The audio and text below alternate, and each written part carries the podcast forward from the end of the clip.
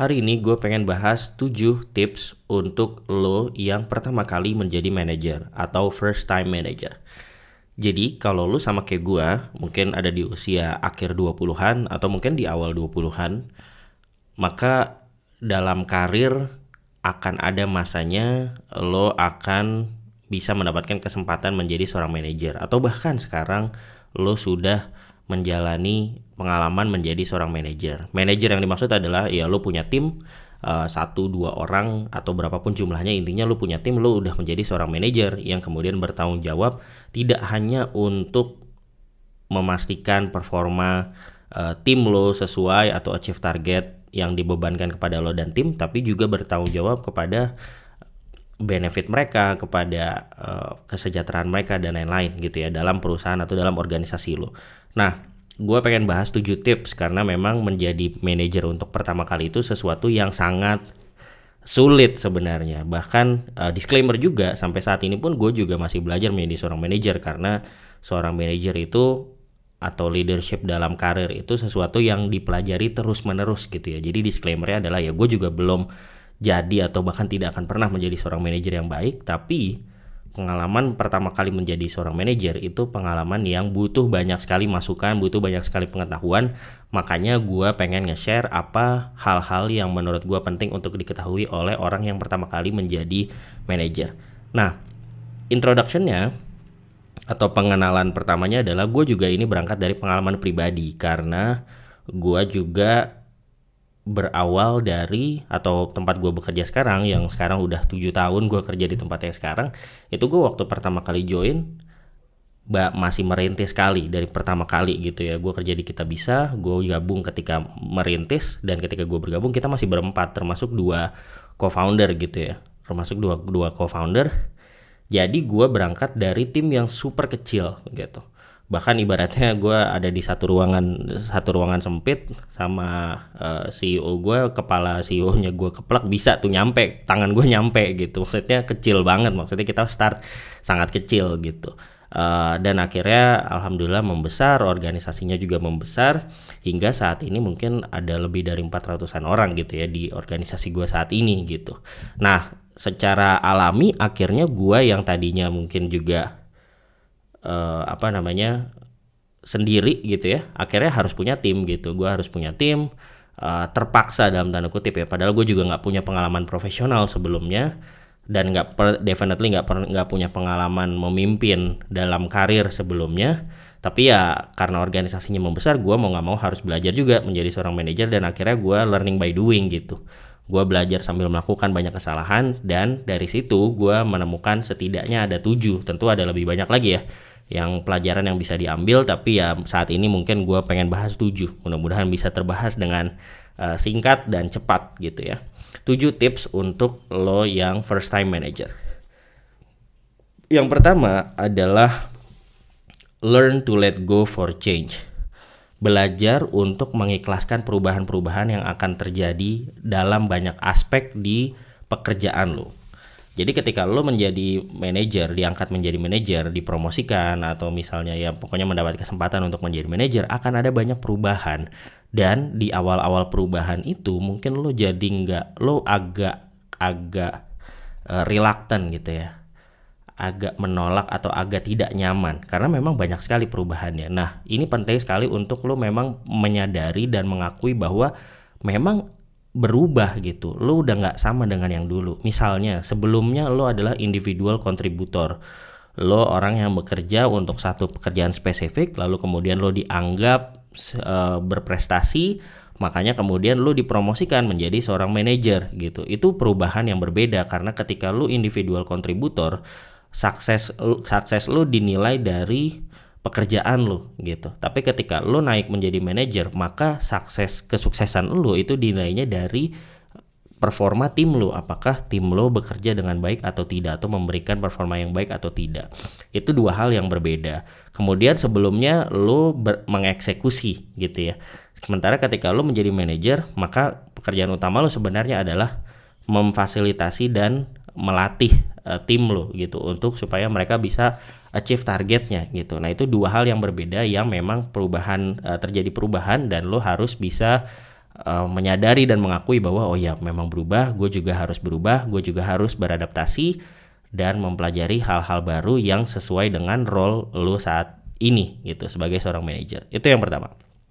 Yang kedua adalah selalu set ekspektasi yang clear kepada tim lo. Set clear expectation every time. Jadi ini lo uh, penting sekali untuk ketika lo punya tim, lo ngeset ekspektasi semua ekspektasi itu harus selalu di set gitu. Set ekspektasi misalnya ngeset target, kemudian uh, bagaimana cara kalian berkomunikasi, apa disiplin-disiplin yang perlu kalian lakukan bersama gitu ya. Terus kalau misalnya lo assign task ke tim, itu harus jelas deadline-nya kapan, apa yang lu bisa tanya ke mereka. Oke, okay, deadline-nya minggu depan nih. Lu butuh apa supaya minggu depan beneran uh, tercapai gitu, sesuai dengan deadline.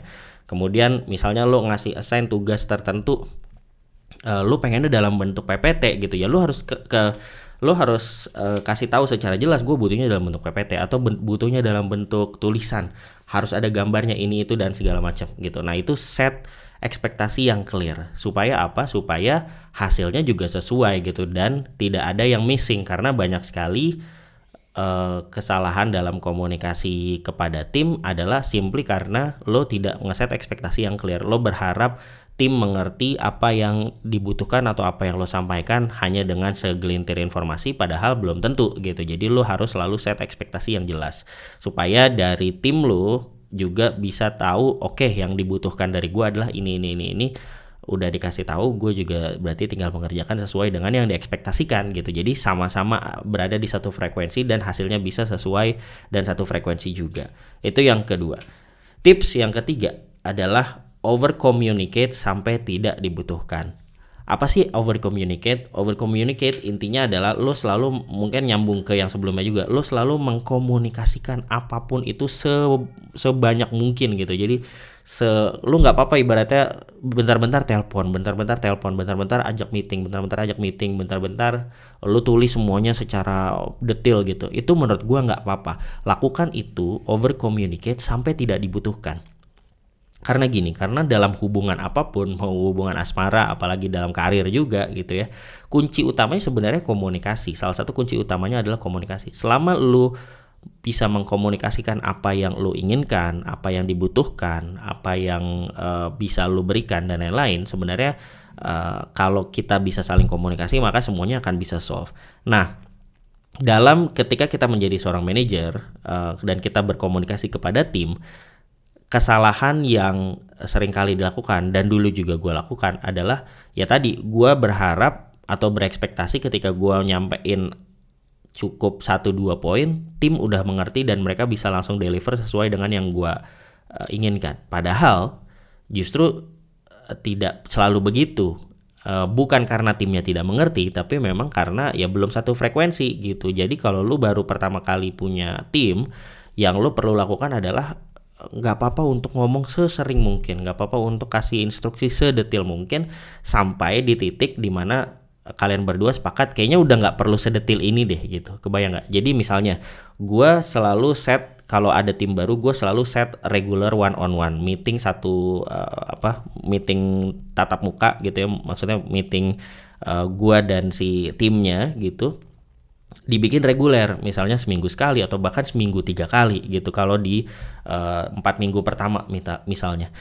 Tapi setelah dilakukan misalnya seminggu sekali gitu dilakukan pertemuan satu kedua ketiga keempat nanti di pertemuan kelima lo bisa saling bertanya menurut lo uh, sesi ini masih kita perlu lanjutin seminggu sekali nggak? Gitu. Uh, kayaknya gue sih udah ngerasa lo udah udah satu frekuensi nih sama gue lo udah ngerti cara yang cara yang paling efektif buat kita berdua kayak gimana.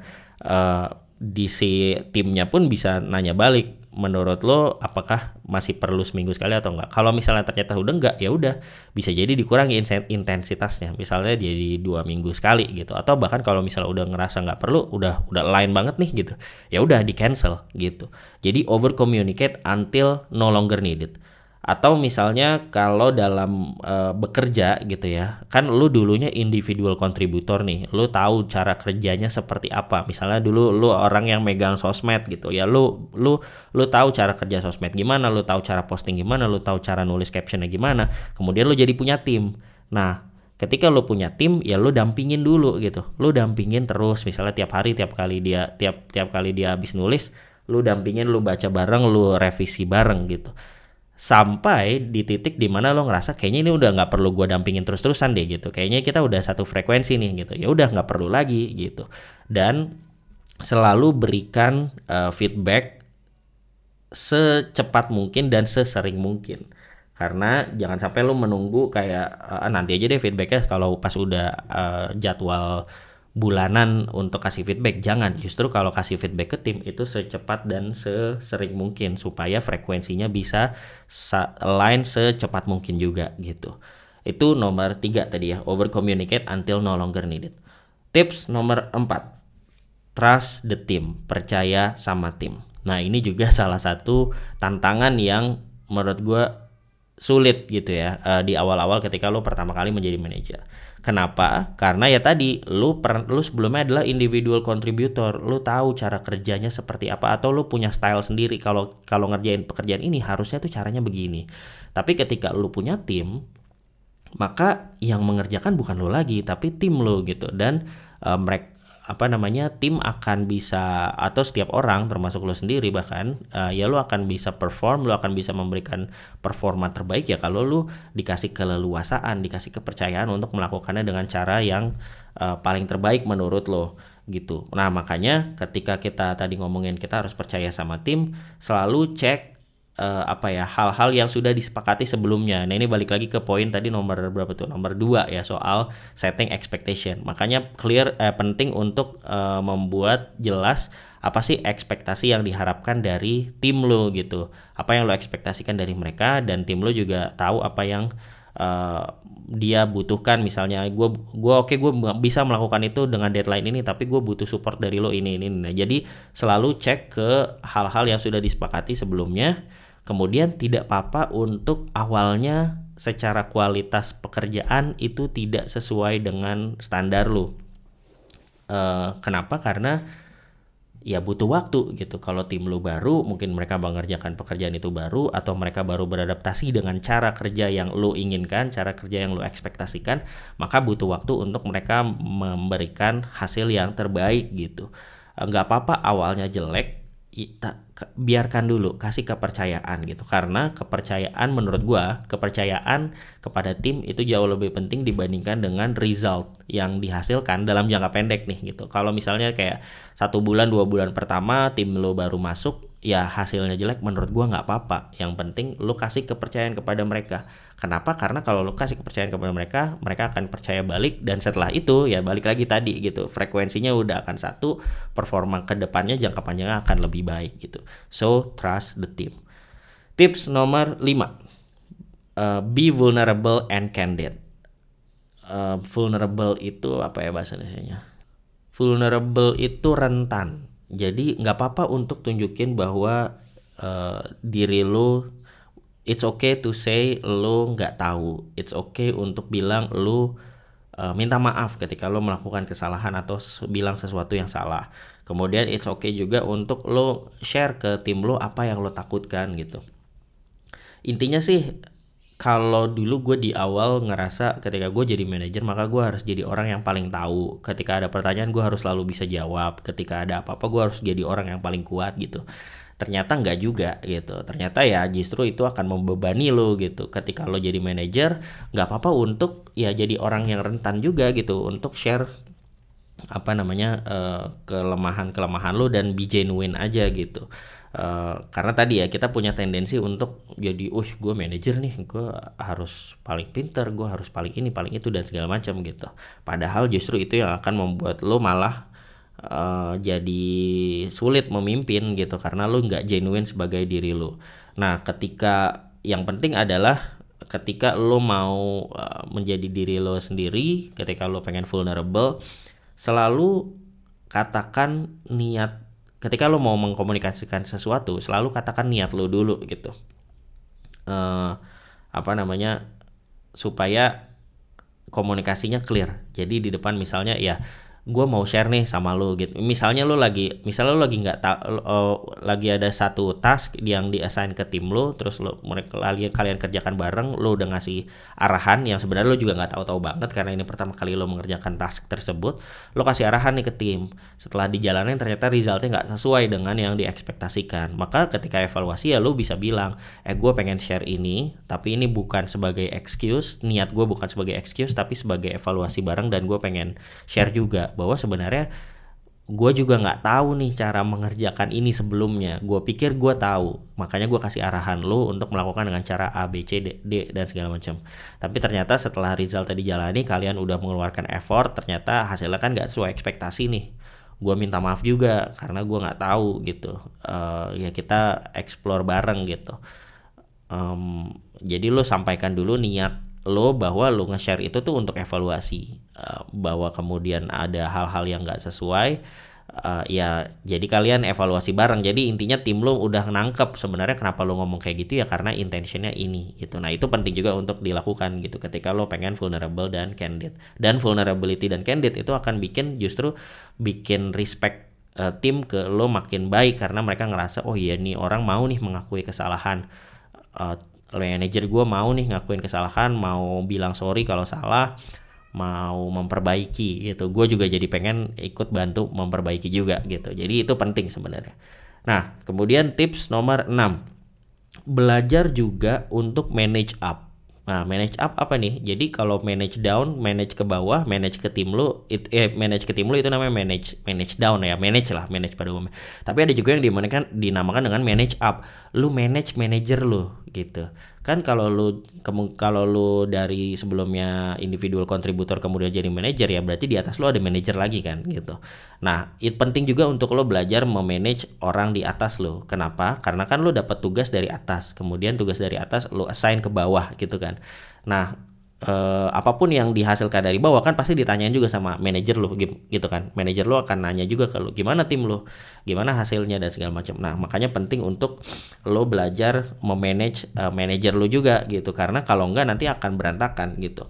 Nah misalnya beberapa hal yang gue pelajari uh, kalau lu dapat assign uh, dapat tugas dari atas, lo sampaikan ke bawah itu objektifnya, goalnya, nggak harus langsung dalam bentuk teknisnya. Ini kontekstual tentu ya, tapi secara umum yang lu sampaikan ke tim adalah eh ini objektif kita dapat tugas ini, objektifnya tuh ini gitu. Teknisnya tapi ya mungkin terserah uh, kalian coba explore aja gitu. Dan ketika lo sampaikan ke atas pun ya lo bisa bilang ke manajer lo bahwa ini lagi dikerjain sama tim caranya lo nggak nggak usah pusing gitu ya. Ibaratnya caranya udah di gua aja lo nggak usah ikut ikutan ngurus ngurusin uh, tek teknis atau caranya. Yang penting objektifnya tercapai ekspektasinya seperti ini seperti ini seperti ini gitu. Karena lo harus melindungi tim lo dari uh, micromanagement gitu. Uh, jangan sampai kayak tim lo mengerjakan sesuatu udah dengan cara mereka eh dari manajer lo dari atasnya lagi nih tiba-tiba langsung ke bawah langsung ke tim lo bilang eh jangan dikerjain kayak gini caranya harus gini-gini dan segala macam. Nah lo harus bisa melindungi juga tim lo